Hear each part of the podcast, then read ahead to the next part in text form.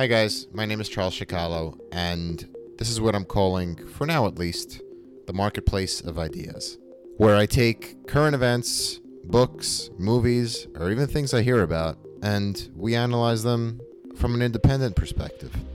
So much of today's world is just listening to a talking head on either side of your ideology and just simply believing it, not questioning or evaluating its source.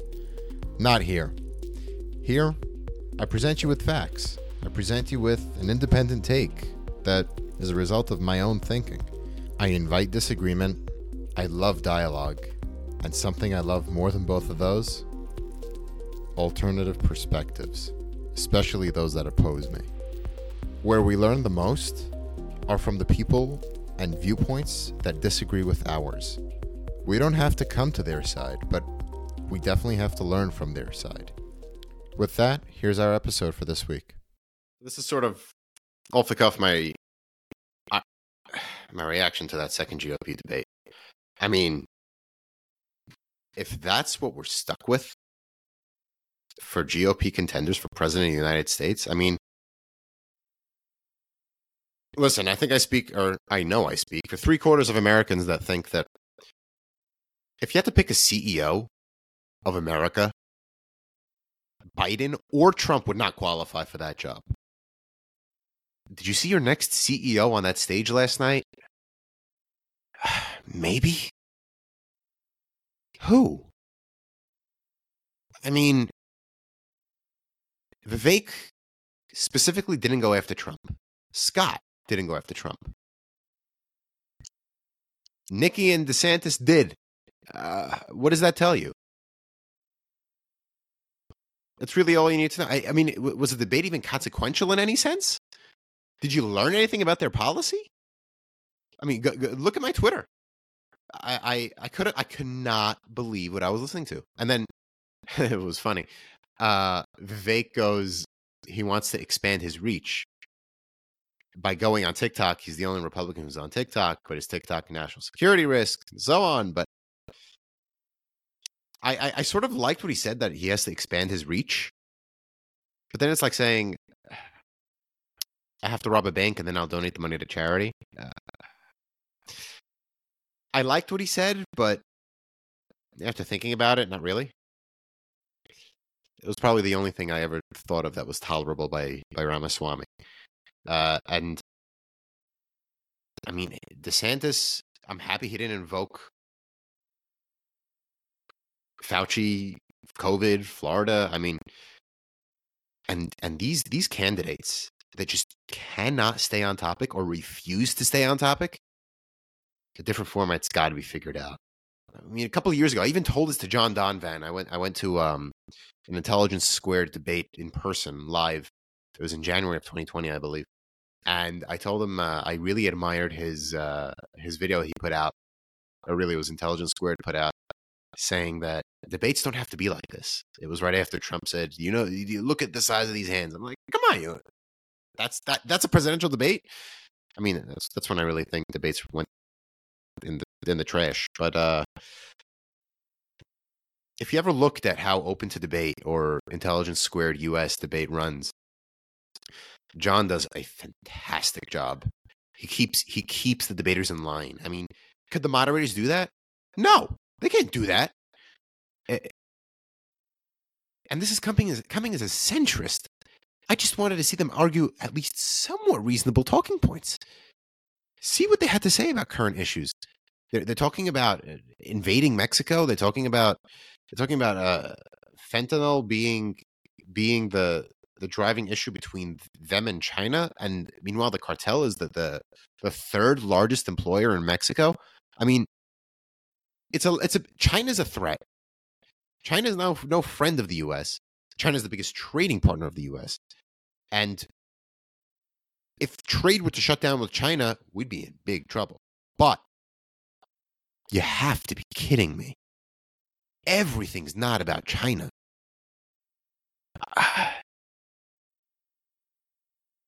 These contenders are not connecting with the American people. Yeah, the biggest the biggest drum they can beat is illegal immigration, and boy, they did. But they didn't touch on how stupid the government would be to shut down, and me- meanwhile McCarthy could just reach across the aisle and pass a common sense spending package and call it a day. No, they're probably going to head straight for a shutdown, which we're, as of the time of this recording, two days away from. Hey guys, quick reminder head over to chakkalo.com. That's C H A K K A L O. And give me a subscribe there. You could sign up for my newsletter and and subscribe for any exclusive content from my blog posts. I hope to I hope to run potentially some zooms, send you guys some individualized videos. I don't know. It's a, it's a community that I'm putting together. So if you want to be a part of it, I hope to have you there soon. Why? Why? Did one Republican get up in there get up there and say, "Yeah, I'll be the reasonable Republican who reaches across the aisle and puts an end to this partisan politics. There's nothing wrong with a parentheses D before your name. As long as you have good ideas, we'll pass whatever needs to be passed. I don't think any reasonable American would say, no, you have you have something, you're a part of the opposing party, automatic X. The center will prevail. The center is, is what we need. And what we saw last night was just a mess. It was just a mess.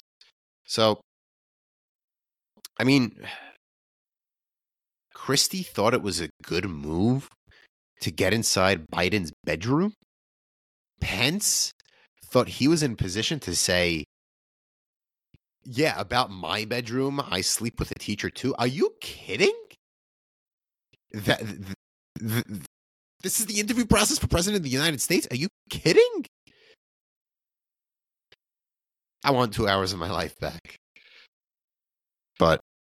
Yeah, you don't got time back. My reaction to it. There you have it. Uh, I just learned about the disarray of the primary process. I do not rule the Democrats any less guilty. I do not. I think it would be the same thing, but on the other side of the spectrum. I do. Trump being absent. He should be. Why bother? Why bother? He's he's polling at sixty percent. And who's the next front runner? DeSantis has been on nothing but the decline. Haley has been on the rise a little bit and may be the only viable candidate. When it comes to uh, dropping out of the race, I mean, Burgum's a nice guy. North Dakota. I mean, uh, nice. But who else is viable? Would DeSantis drop out to not be humiliated in the first primary states? I mean, we have like six months to go, and uh, maybe a little less. When it comes down to it, are they just waiting on the weight to come down on Trump and say he's out of the race? All right, now it's now it's a dog race on who gets to the front line of the Republican nomination. What can possibly happen? Trump is running for his life. And when it comes to uh, different debate formats, something Mark Halperin and Sean Spicer floated this morning was imagine imagine each candidate had a total time countdown. And let's say they were all allotted 20 minutes. Whenever they spoke, the timer would run. Once that timer runs, their mic is off for the entirety of the debate. So they have to use that time very smart or in a very smart way. When it comes to last night's debate, you saw how each one of them vied for, let me speak, but let me speak, but let me speak. Imagine they were working off a limited time portion. I mean, uh, it'll be it'll be it'll be unique. But imagine what a moderator. How can a moderator control the debaters, absent of shutting down their mic? Think about it. And uh, those are my initial reactions. What a mess it was, and inconsequential. Thanks, guys. I really hope you enjoyed that. Feel free to visit me, chakkalo.com, or feel free to follow me on socials where I share my thoughts more often than weekly. See you next time.